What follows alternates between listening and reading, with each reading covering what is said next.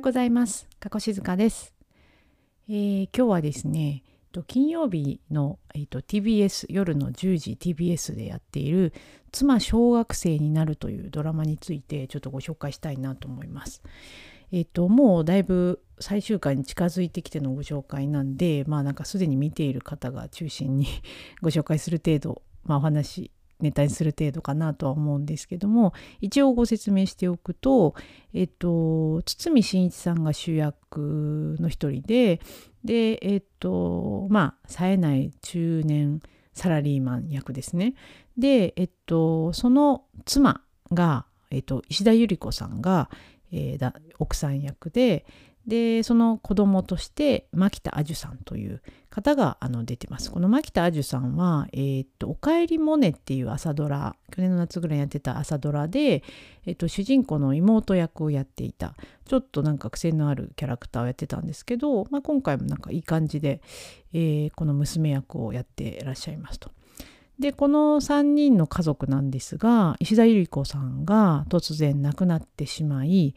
えーまあえっとまあ、抜け殻のように10年堤真一さん役の主人公とその娘はこう生きてきたという設定です。でその時に突然小学生があの家にやってきて「私高江よ」って言って、えっと、この高江というのがその妻の役なん妻の名前なんですが、えっと、要は石戸ゆり子さんの生まれ変わりだという設定で、えーその前田ののさんという、えー小学生の女の子が、えー女優さんなんですけど彼女が、えー石田ゆり子さんのその亡くなった妻が、えーの生まれ変わりとしてうちに突然やってくるというで突然こう思い出したのよみたいな感じであのやってきます。という設定なのでまあかなりタイトルからその妻小学生になるというのはそういうことでして、えーでまあずっとこう、まあ、家のなんというか太陽のような存在だった、えー奥様を亡くしてもうなんか残りの人生をもうただ生きているだけみたいな風に過ごしてきた、えー堤真一さんの役があのーまあ妻が帰ってきたと言って でその10歳の女の子に大人になったらもう一回結婚しようみたいなことを言ったりとかですねというまあそんな設定です。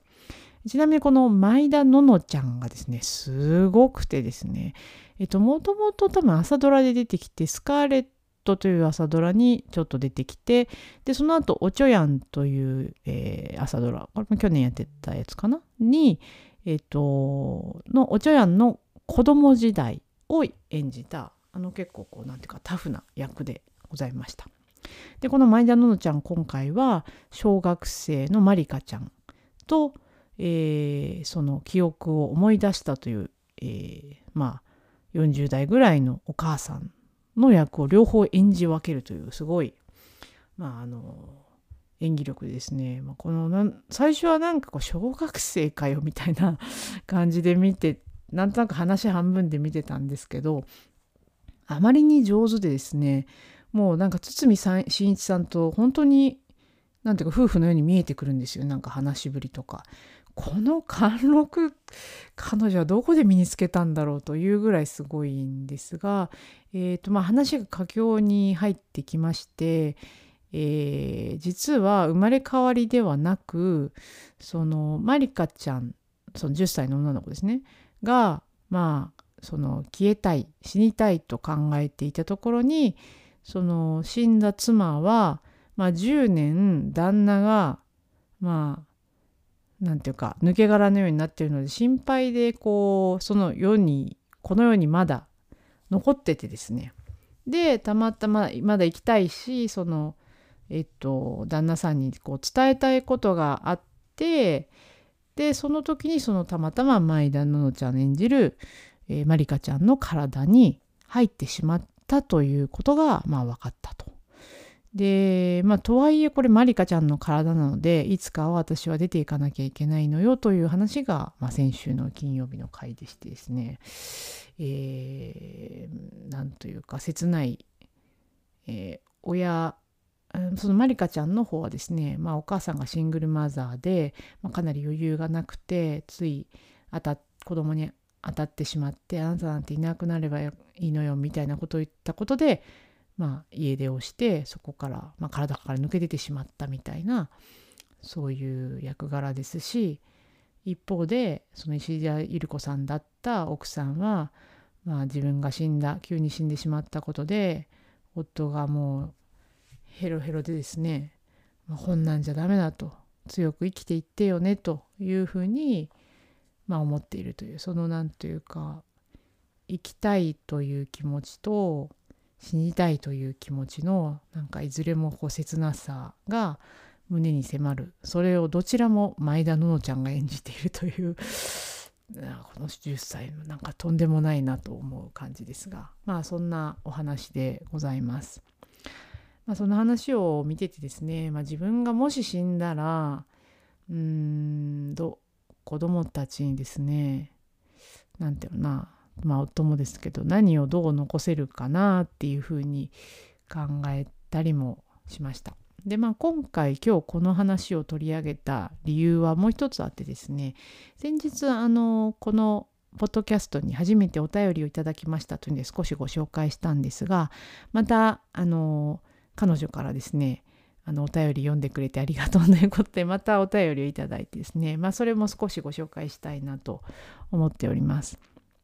でえっとまあこれを少し一部読んでしまいますね。でこれはこの話がですね、えっと、先日ご紹介した39歳というソン・イェジェンさん主演のあのドラマの話に付随してえお手紙をいただいてます。と今日はソン・イェジンさんの話を聞いてどうしてもと思い実はこの1ヶ月ほど原因不明の胃の不調に悩まされ近くの内科に行ってもこのご時世もう少しコロナが落ち着いてから胃カメラでもしましょうかという次第に。実は12年前に口からの胃カメラをして死ぬよりしんどいんちゃうかという思いをしたので受けたくないしと放置していたけどいや待て胃がんだったら症状も出まくりでもう手遅れやんと焦り始めて鎮痛剤ありで、えー、鼻から胃カメラをしてくれるところを必死で探して今日ちょうど受けてきました、えー、その鎮痛剤からのリカバリー中に Something Good を拝聴をしました。あと命が少しって言われてさあどうするとここ数日ちょっとだけ考えたのですごく共感。一番の私の心残りは子供のフォトブックの作成が2年ほど滞っていたこと。このまま私が死んだら子供写真が行方不明になって誰もフォトブックも作ってくれなくてかわいそうとなり昨日まで兄弟喧嘩で泣き叫ぶ子供たちを放置しながらフォトブック作成に勤しみなんとか効果のないところまで作成終了し、えー、胃カメラに臨めました。結局胃カメラは何ともなくてコロナ休園とかで押し寄せる兄弟喧嘩のストレスだったのか何だったのかでほっとしたのですかあと少しの命って言われた時に私かありかをきちんと把握できていない、えー、税金関係の書類とかいろいろ整理しとかないといけないものがまだまだ、えー、あるということに気づきこれからいつでも死ねるよう整理とか整理しとかなあかんなと思った次第限られた命を知った時に思い切り好きなことに没頭できる環境にしておかないと死ぬ間際まで片付けに追われそうだなと思った今日この頃でしたと。いうことで、えー、これは39歳というドラマもまあこれも39歳で、えとある一人が、えー、あと余命少しというあの話だったという話をしてたんですが、まあ、このえ妻小学生になるについてはもうすでに死んでしまった。でも心残りで、えー、まあ、成仏できていない石田ゆり子さんの役というところですね。うんとあのやっぱりこのいつか死ぬことをいつも意識していることってすごい大事なことだなと思ってましてこれラテン語でメメントモリと言ったりもするんですが死を思えという意味でしてあのいつでもいつか死んでしまうということを、えー、心に留めて後悔のないように生きようという話かなと思います。でそうですね。まあそのフォトブックもそうですしまあ私も死んで自分の例えば保険とかですね。生命保険ここにあるからねとか 本当に一応共有したりしてますが 覚えてるのかどうだかという感じですが、うん、なんかこの間別の方、えっと、お仕事でのお知り合いでもですねえっと、去年の夏にコロナにかかってしかももともと喘息の持病もあって本当に死ぬかと思ったという話をされてて、まあ、それもあってあのなんか転職されてですねまた違う生き方をなんか探されたっていう話も聞いていて本当にまあいつ死ぬか分かんないので、まあ、全然死なない可能性の方が高いんですが なんか後悔しないように生き生きないとなとあと仮に1年だったとしたら今やってること本当にやりたいかなっていうのはよく考えないとなと思ったりはします。ちなみにこのポッドキャストはですねまあ子供たちまだ小さいんですけどもし私が割と早めに死んだ時に残しておこうと思ってですね お母さんがこういうふうに楽しく生きろって言ってたなって思うのが残るといいななんて実は思ってたりもします。ということでちょっと話があっちこっち行きましたが、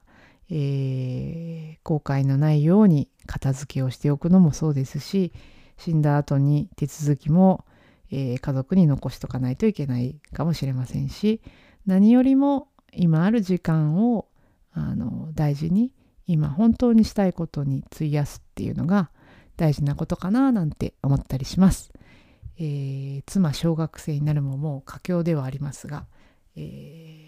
前田ののちゃんの素晴らしい演技力に、えー、とても見どころの多い作品でもあるかなと思います。メメントモリということで今日は以上になります。この番組「Something Good」は声のエッセイとしてエンタメやニュース仕事や子育てに関するちょっとした雑談の中から今日も楽しく過ごしていくヒントを見つけたいそんな思いでお届けしています番組の概要欄にお便りのリンクを設けています番組配信の励みになりますので、ぜひご意見、ご感想などお気軽にお寄せください。今日もありがとうございました。Have a nice day!